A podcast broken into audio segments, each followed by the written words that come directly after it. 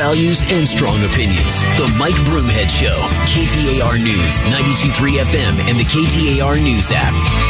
Man, does this bring back memories? Bachman Turner Overdrive, one of my favorite records and of all time was by them. It's an album called Not Fragile, which was so good. Um, anyway, all the music bringing back memories. We should just do an all music talk show. That'd be kind of fun. Not play a lot of music, just talk about music. Sure, that would be fabulously entertaining. Um, education, big topic on the show. Uh, I'm going to start with this for everybody out there that I'm arguing with online. It is interesting to see how people argue. I think how you argue any point, because I think it shifts for people. When you have a valid argument toward a point, you argue the points of your argument. When you don't, you argue about the person that's arguing with you. I'll give you an example. Um, my argument about the hotline that the superintendent of public instruction has started is that he promised to do it on the campaign trail, and he believes it's one of the reasons why he was elected that parents want a larger voice. So if you're someone that either likes the superintendent or the job he's doing, or you're someone that's giving him the benefit of the doubt, the, the mantra is in which I believe this is to give parents another voice and an avenue to be heard if they disagree what's going on in public schools. Now, to say that there hasn't been an issue in public schools, you're just wrong because kids can't read, kids can't perform math skills. And after what happened, it's not just a few parents. You're not talking about a few Karens out there that watched something a teacher said on an online video and got outraged. This was a movement across the country of parents seeing what was going on and saying, I don't think that's appropriate for children. And when they went to the school boards and said, I don't think that's appropriate for children, they were shunned. They were told to shut up. They were told to stay out. They were called domestic terrorists. That's not an exaggeration. And they were basically excluded. So parents, becoming activists happens very quickly when they feel like it's something bad is happening to their children. And parents across this country began to stand up and run for school boards and get elected because many other observers saw what was happening and thought it was time for a change. So the premise that parents didn't have the voice they thought they needed in school districts is not a new one. Tom Horne, the superintendent, didn't make this one up. It was there before he took office. Now, that doesn't mean you have to agree with the hotline, but the idea that this is somehow set out to harass teachers, which is the mantra of the protesters yesterday, is absurd. Tom Horne has talked about we need to get teacher raises. Tom Horne has talked about his relationship and desire to have better teachers in the classroom and to give them the resources that they need. This is such a myopic argument there are just some people in education, the teacher organizations especially, that don't want questions asked. It's the same attitude.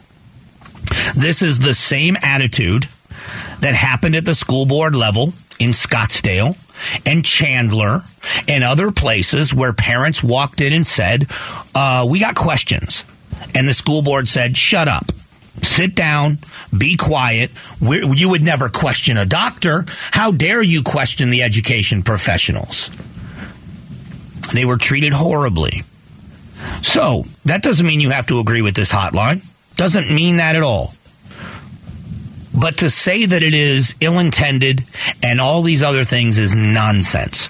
So the argument that's coming my way now, one person said, well, you've never been a teacher, so you're coming from a point of view where you've never experienced this. You're 100% right.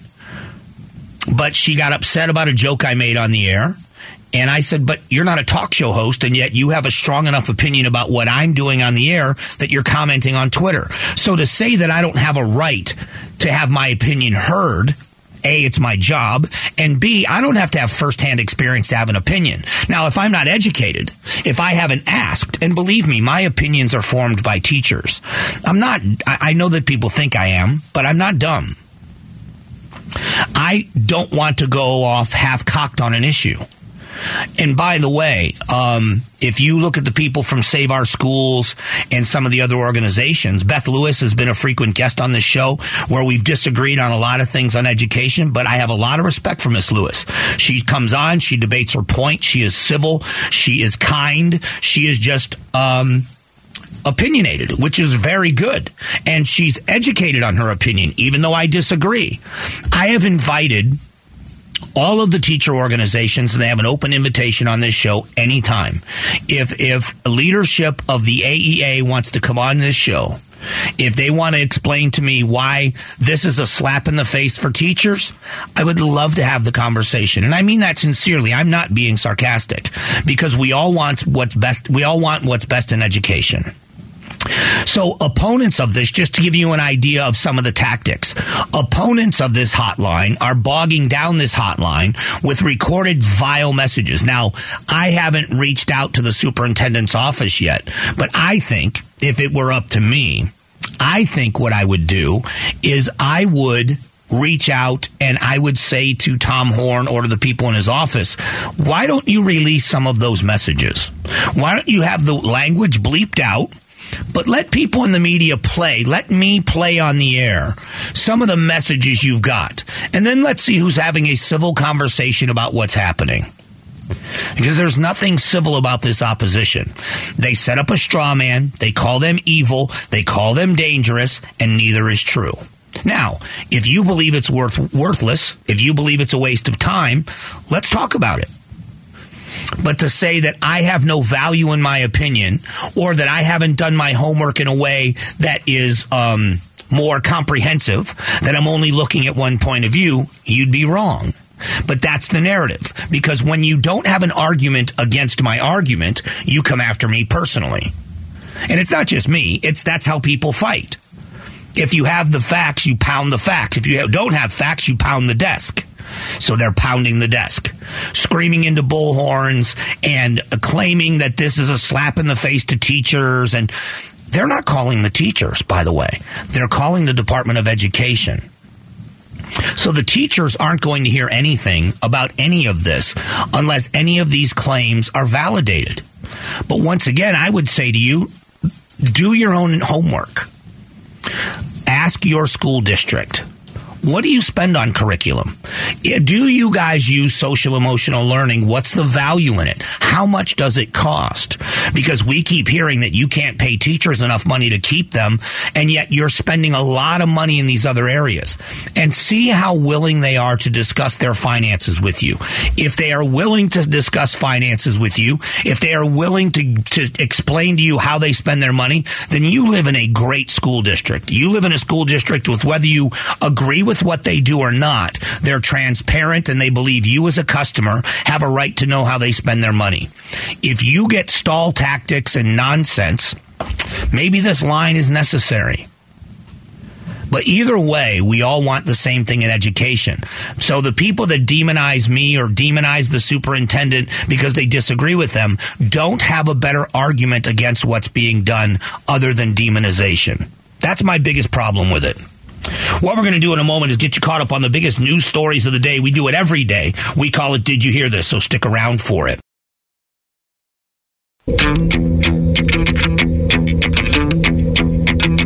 Strong values and strong opinions. The Mike Broomhead Show. KTAR News, 92.3 FM, and the KTAR News app. All right, let's get caught up on the big headlines. Did you hear this? Did you hear this? Broomhead's reaction to the hottest news stories. Silicon Valley Bank and Signature Bank had hundreds of billions of dollars in assets, but weren't required to pass key stress tests like larger banks due to rollback regulations in 2018. Ohio Senator Sherrod Brown is calling on Congress to restore those regulations. Five years ago, Congress passed a, a law that weakened bank rules uh, at the behest of the banks, uh, including the behest of the CEO of Silicon Valley Bank, who was one of the leaders in weakening the rules. And look what happened. Do we need these regulations restored? To keep another failure from happening? I don't know the answer to that. I, I'm being very honest. I don't know the answer to that. What I do know is that there are many, many, many, many banks, the vast majority of them are these smaller banks that are obeying the same rules or abiding by the same rules for smaller banks that are less strict, that are flourishing, that are flush with cash, that are doing the right thing. Even one Democratic senator, I believe it was Menendez, said that uh, the regulation changes had nothing to do with this.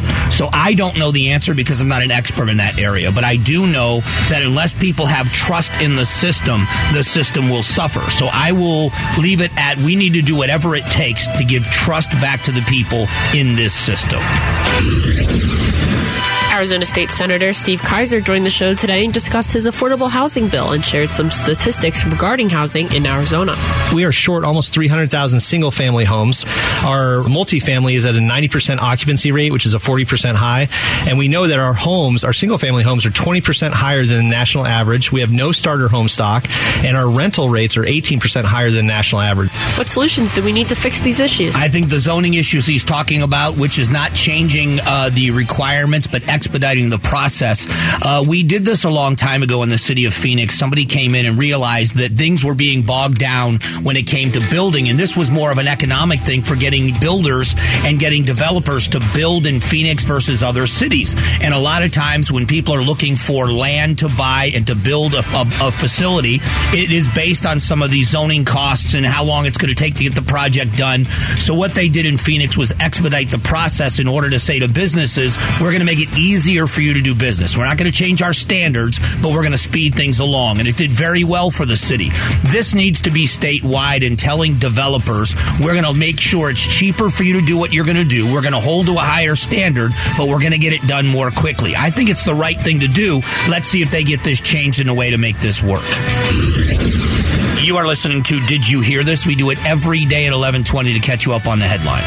The Empower hotline has been in use for a week, but some are wondering if it is being used correctly. Well, it's been nearly a week since the hotline was launched, and so far most of the calls are generic complaints not related to the purpose of the line or simply profane. The Arizona Department of Education tells me that no more than half a dozen reports are being investigated. Is this hotline worth putting resources into? Sure, it is. I think I think anytime you give parents a voice, it's a good thing. If there are people out there being idiots, that's like saying, you know, we have a suicide hotline, but a lot of prank calls are coming in. Some of these people are not just suicidal, they're looking for people to talk to, and there's only been about a half a dozen people that have been helped. There still is great value in having a resource for people out there. This is going to calm down the people, the idiots out there that don't like it, that are abusing it by saying profane things on, on the phone. We'll get tired of it and move on, and we'll see if this works. It's a brand new program that is trying to give parents a voice in education that they didn't have before. If it doesn't work, they'll get rid of it. But I can tell you this the uproar against it, the fact that they decided they needed to march against it, tells you that it's probably got some value. The NCAA March Madness tournament is in full swing, and ABC 15's Garrett Archer explains just how hard it is to fill out a perfect bracket. It's nine followed by 18 zeros, one in nine quintillion. To give you an idea of how insanely large that number is, it's 18,000 times larger than the number of stars in our Milky Way galaxy. Have you ever predicted the champion correctly? Oh yeah, I've, I've picked the champion correctly sometimes, but that's about the only thing I pre- pre- uh, predicted correctly, and I've been wrong a bunch as well. Um, I don't fill out brackets because I'm one of those people that I'm like I'm in it, I'm in it, and by day three I'm out.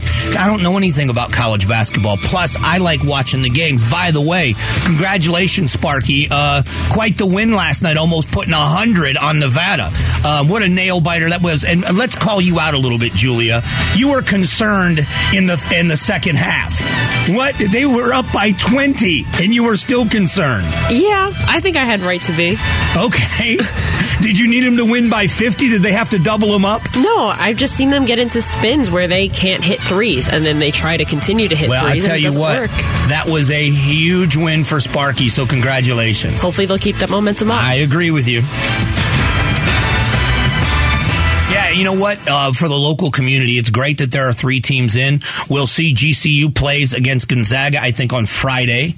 And then, um, you know, we'll see what goes on from there. U of A is expected to go a long way in this. So it's great to see three Arizona teams in. It's great for the local market.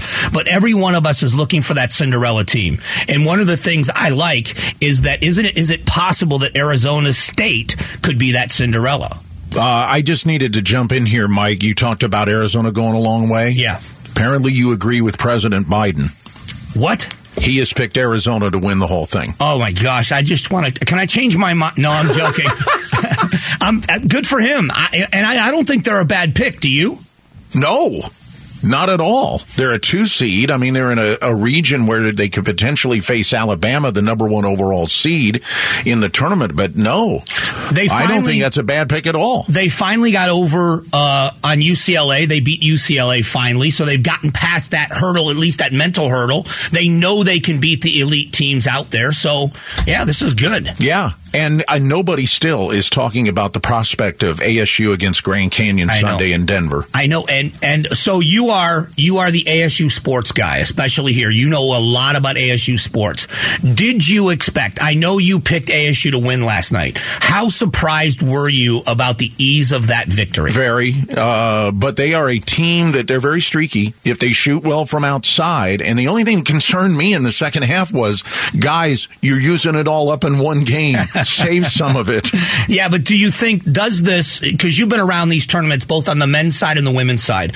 When you see this, doesn't this, in my mind, it would give them confidence and momentum going into the next game against TCU? Oh yeah, I think you know we deal with it in the conference tournament level where there are teams that have to play the first day and there's four teams that don't, and the four teams that don't always say, "I don't like it because the team I'm playing won yesterday and they've got momentum." Especially if you were picked to win this game by a point. Either Right. way, it was supposed to be a close game, and it was never close. Right. And I think that's one thing that, especially the way they played last night, ASU will take the floor tomorrow with a, an immense amount of confidence. Do you think that Hurley, I know we're late, but I want to know, do you think that Hurley goes into the locker room after that game and says, this is what this team is capable of. This is what we've been waiting for. You keep playing like this and we're going deep. It, it is, and yet he was asked at halftime on the telecast, "Are you? Is that the best you can play?" And Hurley said, "No." Good for him.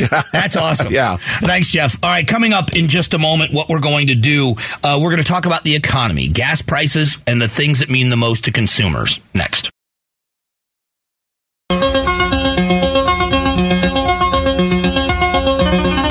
Strong values and strong opinions. The Mike Broomhead Show. KTAR News, 92.3 FM, and the KTAR News app. Hey, thanks for being here. Appreciate you spending some time. I want to get to this economy stuff in a moment, but we got important business. Jeff, I want to put you on the spot. Yes, sir. Um, and maybe uh, maybe you can't comment on this or don't want to. How cool would it be? Let's say the dream happens for us. Let's say GCU, ASU play in the tournament.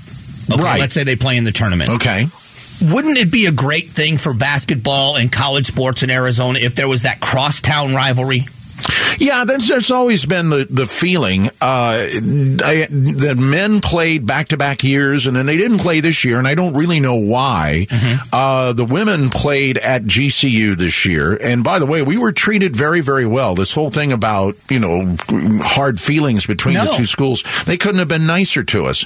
And so, yeah. I, I, I would love it. I, you know, there was as much energy in that building at GCU Arena as there wa- there is for a men's game. It was tremendous. Yeah, so I'd love to see it continue. I've been to a game at GCU a couple of times, the men's games. I have not been Yeah. to a women's game. And I love the atmosphere in the gym. It's a fun place to watch a game. The student body makes it a great atmosphere. And I just think that that would be cool to see a rivalry. Now, obviously, GCU's got a long way to go to catch up in some areas, but there's still, the program is growing and it would be fun to have a crosstown rival. In reality, the game they play tomorrow against Gonzaga in some ways is more meaningful to them because they have always said they pattern themselves after Gonzaga. So they're going up against the team that they want to be tomorrow afternoon. Yeah, and and this is a big test for that program to stay, even if they don't win the game, to stay competitive, and then to get them maybe to where they want to be in the future, right? Exactly. I mean, if they were to get a win tomorrow, beating the number oh. three seed in the tournament, that's not just a, an upset; that's a mega upset, and it's a national stop the presses story. Yeah, absolutely. Well, Jeff, thanks. I just I, the idea uh, we're talking March Madness and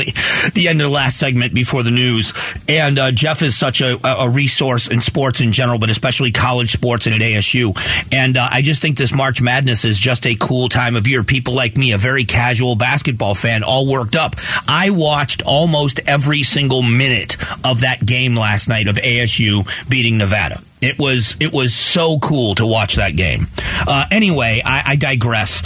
Uh, the issue of gas prices, the issue of the economy I've been, it is what it is. There's not a lot you and I are going to be able to do about it. Uh, I've, I've lamented and told you uh, kind of the, I'm, I'm, echoing kind of the, the ghost of Bill Clinton here and saying, I feel your pain. I've been in a situation where when gas prices go up like this and you're watching them go up and up and up, it, it dramatically cuts into even what you f- use to feed your family.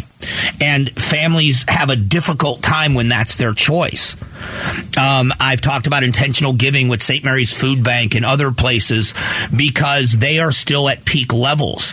The, the number of emergency food boxes and meal boxes they gave out at Thanksgiving was a record number.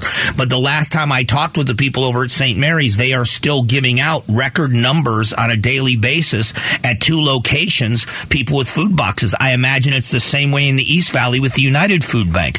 Uh, anytime I've gone and we've served meals at St. Vincent de Paul. Uh, the, uh, what is staggering, and I, just to just so you understand, um, if you haven't done it, I, I hope you'll join us or just go and do it on your own. Um, bunch of volunteers showed up from the Action Alliance and uh, we prepared a meal and we it's all done kind of uh, cafeteria style but the food is fresh and really good but it's served cafeteria style. We set the tables we put the salt and pepper on the tables and pitchers of water and we made it as comfortable as we could. We got everything ready to go. And everybody was anticipating this event of, of feeding people. It, it, it makes you feel like you're doing something to help feed people. The mood changed the minute the doors opened. And i'm not saying it changed for the worse, but it definitely changed. When you see the wave of humanity walking through those doors, and the line that seemed like it was never going to end of people that were just waiting for a hot meal. It's humbling. It is humbling. And that was a group of homeless people. So people make the association between homelessness and hunger, which it is, obviously. But how many working families you, some of you may be listening right now. How many working families are either very concerned that they're not going to be able to stretch their food dollar enough to get to payday and not going to be able to, you know, what are they going to do for dinner on Thursday if payday's Friday? That's a real fear. And there are families, many families right now lined up to get that bridge that that food that fills the gap between now and payday so their children can eat.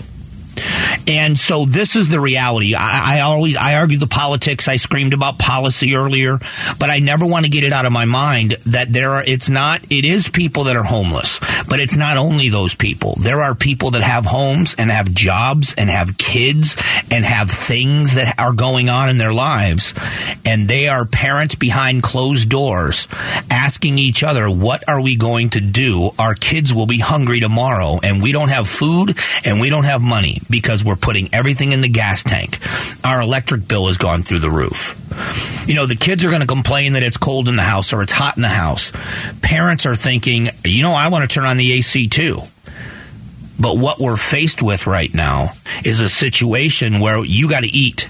And we know that electric bill is coming in, and if we can't pay the electric bill, they're going to shut it off. I, I mean, I just it, it, it is it's maddening at times because we fight about things politically and instead of looking at them in a human form and then trying to say okay what can we do because sometimes the answer is nothing but we should be doing everything we can And I, I, just think that's reasonable. Um, one more segment of the show, we're going to talk about, uh, um, I think, social media because I'm having some fun and they're having some fun with me. So we'll get to it coming up in just a moment.